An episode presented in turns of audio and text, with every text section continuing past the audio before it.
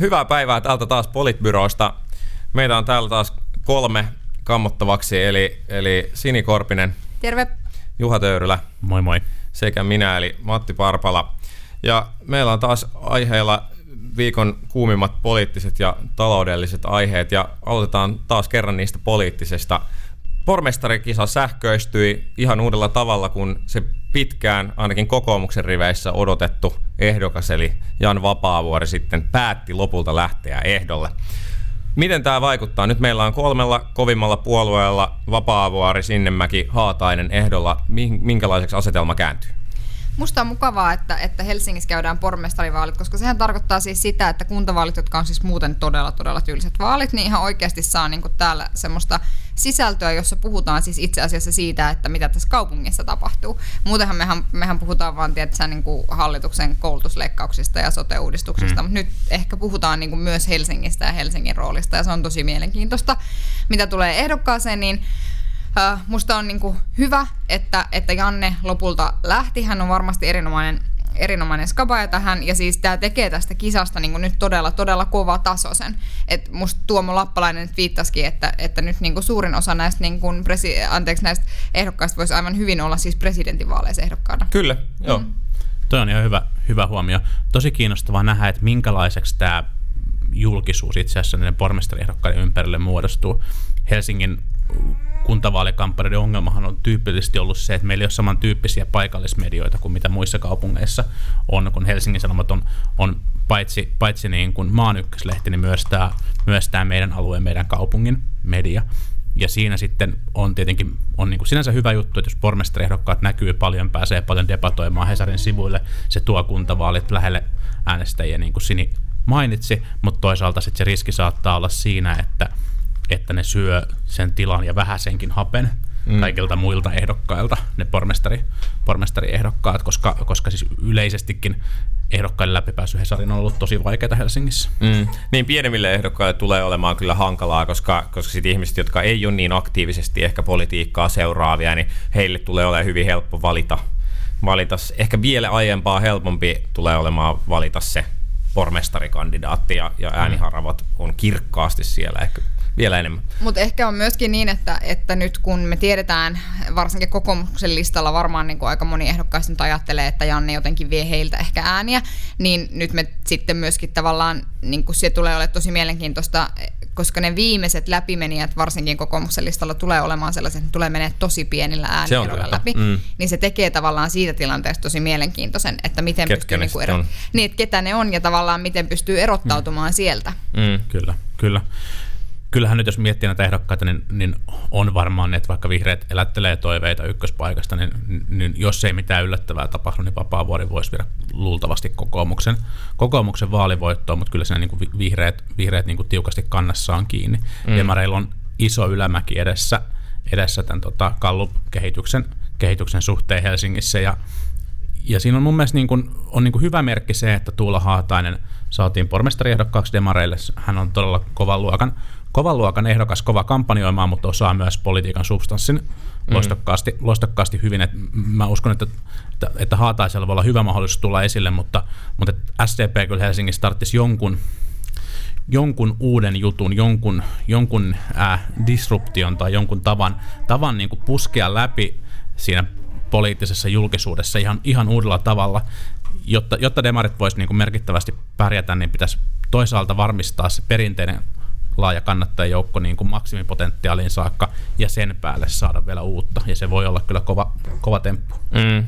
Mutta minkä takia, niin kun, sitä mä oon niin ihmetellyt jotenkin, että vihreäthän on niin aika selkeästi julkisuudessa niin julistanut semmoisen sodan, että nehän aikoo siis äänestyttää nyt, siis selvästi on ilmassa se, että ne aikoo äänestyttää niin tavallaan, että mitä mieltä kansa on hallituspolitiikasta. Niin musta on jännää, että demarit ei käytä sitä niin mahdollisuutta ihan niin samalla tavalla. Tai musta ainakin näyttää niin julkisessa keskustelussa, että vihreät osaa käyttää paljon taitavammin sitä, Niin. miten, miten paskaa politiikkaa hallitus itse asiassa tällä hetkellä tekee. Mutta se on mielenkiintoinen valinta. Se voi olla ihan hyvä valinta, erityisesti nyt jos ajattelee, että Vapaavuori pelaa kyllä aika rohkeasti siellä vihreidenkin tontilla, tontilla jos ajattelee, että mitä puhutaan vaikka, ka- mitä hän puhuu vaikka kaupunkikulttuurista Mm, ja, asumisesta. ja mi- asumisesta ja miten sitä kehitetään ja liikennettä ja niin edelleen. Että et tavallaan että ikään kuin vihreät yrittää sitten tämmöistä niin sivuttais, sivuttaishyökkäystä sitten tulla niin kuin toiselta puolelta, toiselta puolelta selustaan sen hallituspolitiikan kautta, että toimiiko se sitten aidosti, koska sitten lopulta ehkä sitten kuitenkin ehdokkaat puhuu enemmän siitä kaupungista. Niin kuin, että kantaako se kattoteema, jos kattoteema rakennetaan hallituspolitiikan ympärille, niin kantaako se kattoteema oikeasti sinne urnille asti, kun urnalla valitaan sitten joku ehdokas?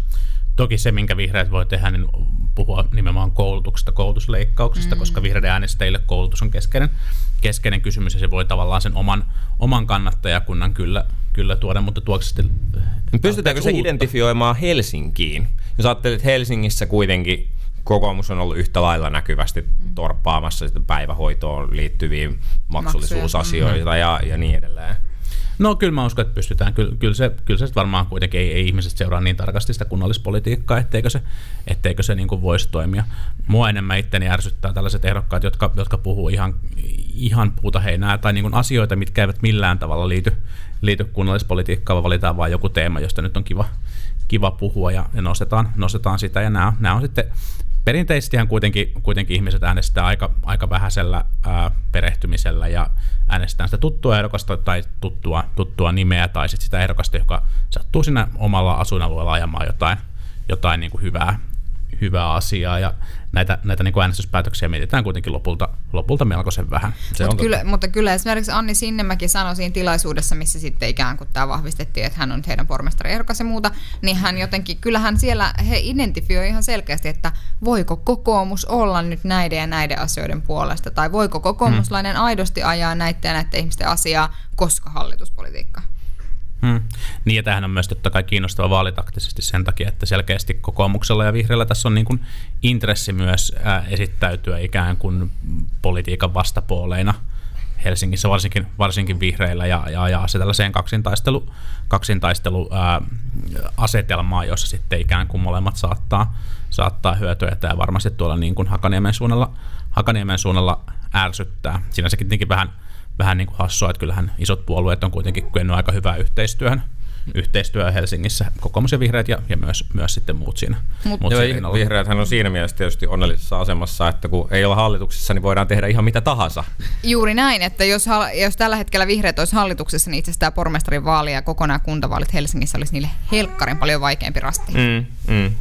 Joo, ja siis ja toki vielä, että vihreät saa nostetta myös, myös niin kuin yli, yleisestä, yleisestä tilanteesta, että, että miltä gallupit näyttää ja niin edelleen. Mutta hmm.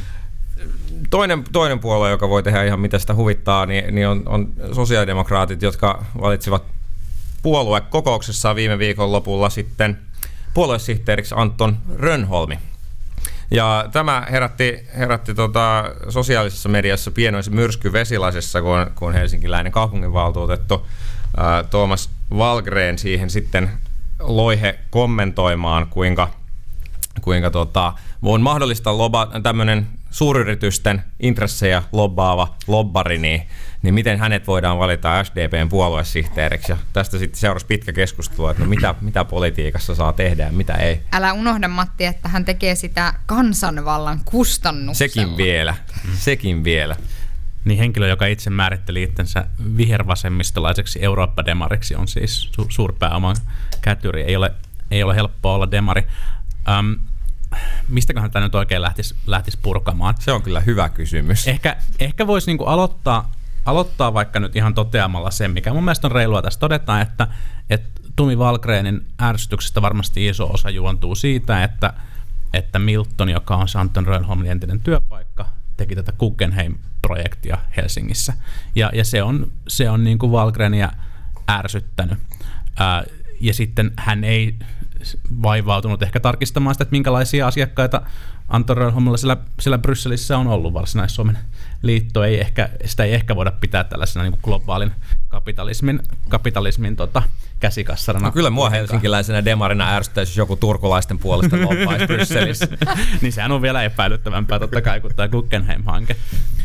Ja muutenkin mun mielestä SDPS on ollut selkeästi ongelmia hyväksyä tätä muutosta sen suhteen, että, että viestinnän ja vaikuttajaviestinnän toimija on jonkin verran ulkoistettu erityisiin niin kuin yrityksiin, jotka tekee sitä, ja, ja, ja myös tämmöinen konsultointibisnes on kasvanut siihen rinnalle, ja jostain syystä tämä ymmärretään, ymmärretään niin kuin kovin väärin, väärin kaiken aikaa. Mutta sitten on myös mun mielestä kummallista, että Ylen A-studio nosti, nosti tämän yhden, yhdeksi aiheekseen, oliko se keskiviikko vai keskiviikkoillan lähetykseen ehkä, jossa, jossa sitten todettiin, että nyt demarit käyvät keskustelua siitä, että onko Anton Rönholm sopiva henkilö puoluesihteeriksi. Tämä keskustelu oli siis tosiaan tämä Tumi Valkrenin yksi Facebook-status. Mm. Mutta siinä niinku mun mielestä siinä koko keskustelussa ja huomaan, niinku, että monissa niistä kommenteista, kun mä sitä tietysti kävin sosiaalipornon toivossa lukemassa, niin, niin tuota, huomasin, että siinä on niinku aikamoinen väärin ymmärrys ikään kuin siitä, että miten paljon lopulta niinku esimerkiksi viestintä yritykset pystyy niin kuin jotain valtaa kaappaa, kauppaamaan tai kaappaamaan. Mutta että jotenkin, että, että tavallaan semmoinen väärin ymmärrys ikään kuin siitä, että mitä se bisnes itse asiassa on. Että yhä vähemmän menestyksekästä vaikuttajaviestintää on se, että mennään kabinettiin, pidetään ministeriä käde, tai pidetään niin kuin yritysjohtajaa kädestä ja toivotaan parasta. Mm-hmm. Joo, kyllä siinä on selkeästi, selkeästi ihan täysin väärin ymmärretty se, se toimiala, mikä on vähän hassua, koska näiden firmojen, firmojen tota, nokkamiehet, toimitusjohtajat monesti esiintyy ihan mielellään, mielellään julkisuudessa ja kertoo oma yrityksessä toiminnasta ja asiakkaista ja, ja niistä toimintamalleista, mutta jostain syystä tätä viestiä, viestiä sitten ei haluta, haluta kuulla.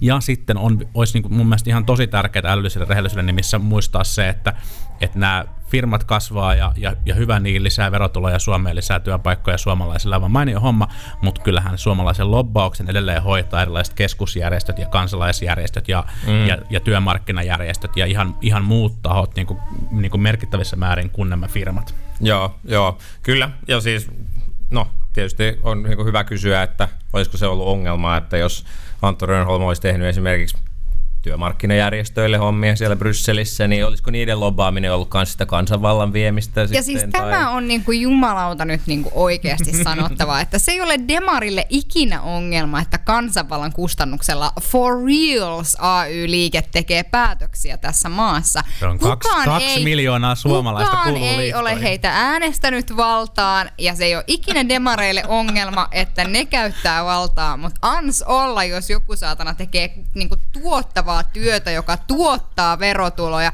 eikä kuluta niitä, niin aa, oh, oh, oh. Tell me, Kerro, tell me how you really, really feel. Tämä varmaan tarkoittaa sitä, kun mun ystävä Minttu sanoi mulle, että sano suoraan on ilmaus, että sinun kanssa koskaan ei tarvitse sinne. Ja Anto, Anto Röhlman on myös siis ammattiliiton, ammattiliiton hallituksen puheenjohtaja, että, että hän on myös hyvin epäilyttävä AY-demari. Kyllä, eli läpeensä paha miltä puolelta tahansa katsoo. Mutta yksi henkilö, joka on tällä viikolla myös sanonut suorat sanat, on, on Susanne Päivärinta, joka, joka niin sanotusti otti loparit loparit pitkän ehkä harkinnan jälkeen, jos ajattelee, että yleläisiä lähti Salla Vuorikoski ja Jussi Eronen lähti jo aikaisemmin pari kuukautta sitten, niin nyt sitten Susanne Päivärinnan vuoro ja, ja repliikit oli hyvin samanlaiset kuin aikaisemmin hän, hän tota, kommentoi päätoimittaja Atte Jääskeläiselle, että hänen johtamistyylinsä tunnetaan jo Japanissa asti. Ylen kuohu siis jatkuu, mutta edelleenkö mennään samalla periaatteella, eli päätoimitus jatkaa ja kaikki muut lähtee? Päivärintahan syytti Jääskeläistä päätoimittajaa sensuurista ja, ja jotenkin tekisi tähän mieleen sanoa, että, että nyt tämä homma pitää kyllä selvittää. Ei, ei minun verorahoilla voi tällaista, tällaista niin kuin toimintaa jatkaa. Ää, on ollut, oli mun mielestä niin kuin hirveä virhearviointi Ylen hallitukselta ja Tuomas että sitä asiaa ei, ei niin kuin avattu enemmän, ei, ei seurattu enemmän. En tiedä, mitä kaikkea siellä on tehty, mutta, mutta jossain vaiheessa vain ilmoitettiin, että, että mitään erityistä ulkoista tarkastelua tälle organisaatio ei tarvita, kaikki on, kaikki on hyvin. Ja sitten aivan keskeinen ajankohtaistoimituksen ää, pitkän linjan toimittaja, tunnettu, mm. tunnettu hahmo, lähtee ja syyttää päätoimittajaa sensuroinnista. Mutta mulla heräsi niinku sellainen kysymys, että onko siellä tapahtunut jotain uutta? uutta? Koska hetkihän, tästä on nyt hetki kulunut kuitenkin näistä keisseistä, että jos hän edelleen viittaa tavallaan siihen tekemiseen, mm. niin sitten mä mietin, että, että onko siellä tapahtunut jotain uutta. Mm. Se, semmoistakin kommentoitiin on ollut, että, että niinku, että kyseessä on nyt viimeisimmäksi lähtenyt on myös henkilönä sellainen, joka harkitsee varmasti todella pitkään, että mitä tekee Ja voi olla, että, että ehkä sitä evidenssiä on vaan karttunut, samantyyppistä evidenssiä on karttunut lisää ja nyt tietyllä tavalla sitten niin kuin kamelin selkä katkesi. Toki, toki sitten on myös, myös ää, esitetty joitakin arvioita siitä, että, että siellä on paljon, paljon muita, muita niin työyhteisöön liittyviä skismoja, muun muassa uutis- ja ajankohtaistoimituksen yhdistäminen ja, ja jotkut muut organisaatiouudistukset, jotka sitten mm. aiheuttaa, tätä, aiheuttaa näitä ongelmia. Kyllä se ei ole pelkästään nyt tästä, tästä niin kuin, ää, kysymyksestä siitä, onko, onko Jääskeläinen sensuroinut toimittajia vai, niin. vai ei, vaan nimenomaan liittyy, liittyy myös tähän organisaatiorakenteeseen ja organisaatio Joo, ja on varmasti niin kuin yleistä tyytymättömyyttä ehkä johtamiseen ja, ja kyllä niin kuin kaiketi se, se nyt on ihan yleisesti tiedossa, että Ylessä on ollut, ollut pitkään ja varmaan on edelleenkin haasteita johtamisen mm. kanssa. Kaikissa noin isoissa organisaatioissa on jonkun asteisia skismoja yleensä pääsee syntymään, kun on riittävästi innokkaita ihmisiä saman asian ympärillä. Mutta sitten mä niinku mietin myös sitä tavalla, että et vähän mä rupesin jo kaipaamaan sitä, että kun sanotaan, että Atte Jääskeläinen on niinku, hänen johtamistyylinsä on autoritäärinen tai että, että hän on hän niinku sensuroi ja mitä, mitä ikinä, niin vähän mä niinku kaipaisin myös tavallaan veronmaksajana tietoa siitä, että onko niinku, et tämä vastata niinku Sipilän mukana tullut juttu mm. vai onko tavallaan siellä tapahtunut itse asiassa jo aikaisemmin jotain sellaista tai muita keissejä, jossa hän olisi niinku sanonut, että tätä ei kaiveta enempää. Mm, mm, totta. Liittyykö tämä pelkästään keskustaan? keskustaan? Ja hyvä kysymys. Mun mielestä ehkä yksi, yksi viesti tämän aiheeseen liittyy oli myös sit se, että Tuomas Wilhelmsson ei ollut valmis, valmistautunut kommentoimaan, kommentoimaan asiaa mitenkään, vaan ilmoitti, että, että on nyt Tukholmassa ja Tukholmasta käsin ei voi Suomen asioita ää, kommentoida. Ja kukaan muukaan ei kommentoinut. Ja kukaan muukaan ei kommentoinut mitenkään. mitenkään. Ja se on, niin kuin, se, on, se on virhe. Se näyttää vaan tosi pahalta. Niin, siis voi kysyä, että miten moni muu yritys olisi voinut olla näin pitkään hiljaa asiasta, joka on selvästi niin kuin yleisen mielenkiinnon ylittävä niin kuin kriisi-uutinen tietyllä tavalla. Kyllä. Kyllä. Mä voin ehkä tässä vielä paljastaa, että mä oon Sunnan päivärinta fani. Mä oon, on, muistan, muistan sen joku 90-luvulla skidinä kattelin jotain ohjelmia, jota, jota hän juonsi ja, ja haastatteli. Ja toivottavasti hän pääsee, pääsee johonkin merkittävään, merkittävään media, mediatyöhön ja mielellään haastattelemaan ihmisiä, koska niitä haastatteluja kattelee mielellään. Ehkä Suomen Kuvalehti evakuoi myös hänet. Ehkä, ehkä hyvin mahdollista. Mä luulen, että, että me evakuoidaan itsemme myös tämän viikon lähetyksen osalta ja kiitetään myös meidän erikoisvieras Seelaa, joka, joka piti tunnelmaa yllä, yllä tota noin, meidän ja, lisäksemme. Ja huolehtii siitä, että Ylelle maksetaan veroja, veroja myös tulevissa sukupolvissa. Kiitos ja palaamme ensi viikolla. Hei hei. Heippa.